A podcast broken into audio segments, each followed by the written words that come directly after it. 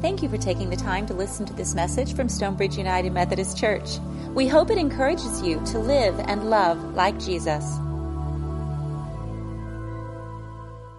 I don't typically wear a tie, and I want it noted that I made it until just before three thirty before I undid the top button. Oh, man. But just so you know, my mother was a Christmas fanatic, and I know that she's looking down on me, and that if I didn't have a tie on, I would be in trouble. I would be in big trouble. So I wear the, tr- the tie in memory of my mother. This is uh, a candle. Do each of you have a candle? If you don't have a candle, raise your hand. And I've got ladies in the back, men, they'll make sure everybody gets a candle. When we come to the time in the service for the candle lighting, the way to do this without pouring wax on your neighbor is to hold the lit candle and turn the unlit candle to the lit candle. Now, if you turn the lit candle to the unlit candle, you will pour wax in the lap. Okay, I think y'all got that, right? Okay, all right, good. When it comes to that time of the service, you'll know what's coming as we sing Silent Night. Let's pray. Lord God, may the words of my mouth, may the meditations of our hearts be acceptable in your sight, our strength and our Redeemer. Amen. You know, the story of Jesus' birth never gets old. We tell it again and again and again. We tell it every Christmas and several times each Christmas. And there is no other event, no other event in human history that is as well known as the Christmas nativity story. Joseph and Mary, the shepherds, the angels, the cry of the divine baby being born. My my kids loved to decorate the house. And we would share in the decorating. We'd share putting the lights on the trees. I, I know that now trees come with lights on them, but that used to, uh, boys and girls, you had to put the lights on them yourself, okay? And we put the decoration. The last thing we would do is we would set up the nativity scene. And the way we would do it is that each one of us would take one of the characters, and when we placed it there in the nativity scene, we would tell the story. The story of Joseph, the story of Mary, the story of the shepherds, the story of the wise men, the angel. Well, one year, my daughter had Jesus. And as she's putting Jesus in the manger, instead of telling Jesus' story, she just goes, wah, wah, wah, wah, wah, wah, wah. And I said, what is that, Kaylee? And she said, Daddy, that's Jesus crying. Jesus was a baby, and he cried, didn't he? And we all kind of agreed, yes, he did. Jesus cried. God took the simple cries of the baby Jesus and turned them into something divine for every age. For we hear the cries of children. These bears will go to the children who are crying, that will need the comfort just of a something soft that they can hold in the presence of someone that is safe, that they can feel secure. God takes the cries of our lives in this season and turns them into hope and into promise, into something special. There is something about a cry that awakens our senses. When we hear a cry, we turn our heads. When we hear a cry, we wonder what the problem is. When we hear a cry, it grabs our attention. And so tonight, may the cry of the baby Jesus grab your attention. For there will be much to do tonight. Presents to exchange, food to eat, cookies to share. There'll be preparations for Santa Claus next to the chimney. But don't forget to listen for the cry. For there is something about the cry of this child that makes a difference around the world, in every corner of the world. This cry inspires awe and wonder like no other time in the year. We're, we're celebrating, we're not celebrating, but we're experiencing the, the longest and darkest night of the year. And yet this cry helps us to know that there is no light, night long enough to blot out the light of God. There is no night dark enough to extinguish the light of Jesus' birth. Tonight we celebrate a child. Now, what's interesting about this child is that in the fourth century, which is about when we believe that Jesus was born, Caesar Augustus was the most powerful man in the world. Caesar Augustus was the one that caused Mary and Joseph to go to Bethlehem. He called for a census. Joseph was from Bethlehem, and so they had to travel there.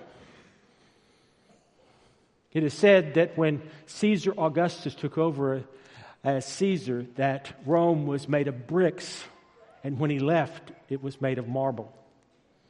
It is said that Caesar, Caesar Augustus made Rome what it was as the centerpiece of the world in the first century.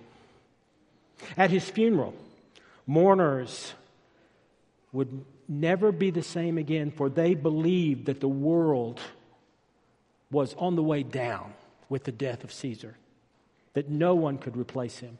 No one could stand in his place. No one could rule as he had ruled. No one could build the bridges and the roads and the aqueducts and the armies that he had built. And yet I would guess that none of the children in this room can tell you who Caesar Augustus is.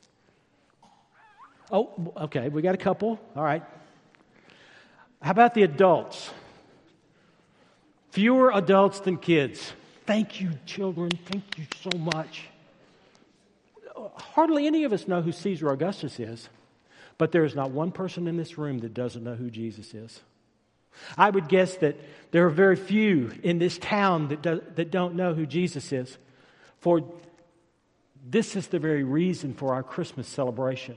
We tell the story again and again and again, and we make the mistake when we look at history, for we believe that history was made in the in the um, in the throne rooms, in the government halls, on the battlefields. But no, history is made in the cradle. More people have been influenced by the name of Jesus than any other in the history of the world. There are about a billion people that will lift a candle this Christmas Eve to celebrate Jesus' birth. There is no other that can compare with the Jesus that we worship, the Jesus that we honor, the Jesus that we lift candles to.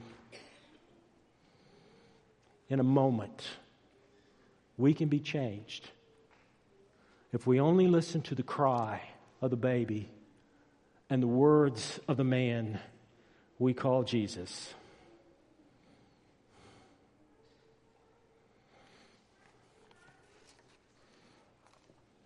We can make a difference in this world. It, The difference makers don't have to be the ones who have been elected nor crowned. They don't have to be the ones who lead the armies. In fact, I would say to you that those who make a difference in this world are the most unknown of people. Those who are willing to gather up theirs for children who are hurting. Those who are willing to stop for a moment just to offer help to someone who is in need. Those who are willing to give their time and service to those who are having trouble making it from one day to the next. Those who are willing to hold the hand of one who is crushed and grieving. That's where the world is changed. That's where the world has changed, and we can be world changers in this place. Paul was such a man, or at least he would be. Paul had had a busy uh, Christmas season and successful. He was a part of a family business. His brother was the president of the company, and he was the chief uh, sales director of the company, and he'd had a really good year. In fact, he'd had such a year that his brother rewarded him with a brand new one hundred thousand dollars car. Finally, Christmas Eve had come. He was going to get a break, a vacation. He called the valet to, so that his car would be waiting for him at the door of the skyrise where the offices were.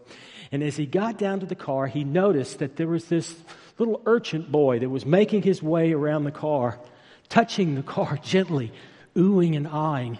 The valet said, "I'm sorry, sir, but but he just he just wanted he wanted to admire your car. Is that okay?" And Paul said, "Well, I guess so." The little boy walked up to him and he said, "Is this your car, mister?" And he said, "Yeah, that's my car." He said, "Where did you get this car?" He said, "Well, as a matter of fact, my brother gave it to me." And the little boy said, "I wish," and Paul knew what he was going to say. He, he knew what he was going to say. He was going to say, "I wish I had a brother like that." But that's not what the little boy said. In fact, it shook Paul to his very core when the boy said, "I wish I was a brother like that." Hmm. That was not what Paul expected. And so he looked at the boy with different eyes now. And he said to him, "If you got a few minutes, would you like to see some lights?" And the little boy just wide-eyed said yes. And he, so Paul opened the door for him and he jumped inside and they made their way from from the building, and the lights began to shine and unfold before them. And then the little boy came out of his silence and he said, "Mister, would you be willing to go another two blocks and turn down that street and drive by my house?" And Paul knew why the little boy wanted to do that. He wanted to brag to his friends. He wanted to have his friends see him get out of a big car and walk up the driveway to his house so that he could so that he could puff out his chest and brag to his friends. But that's not what happened. The little boy said to Paul, "Would you just wait here for one second?" And so he did. The car door stayed open. The engine was running. The boy ran up two steps and then up the sidewalk. It took a few minutes, but what Paul saw shook him again to his core.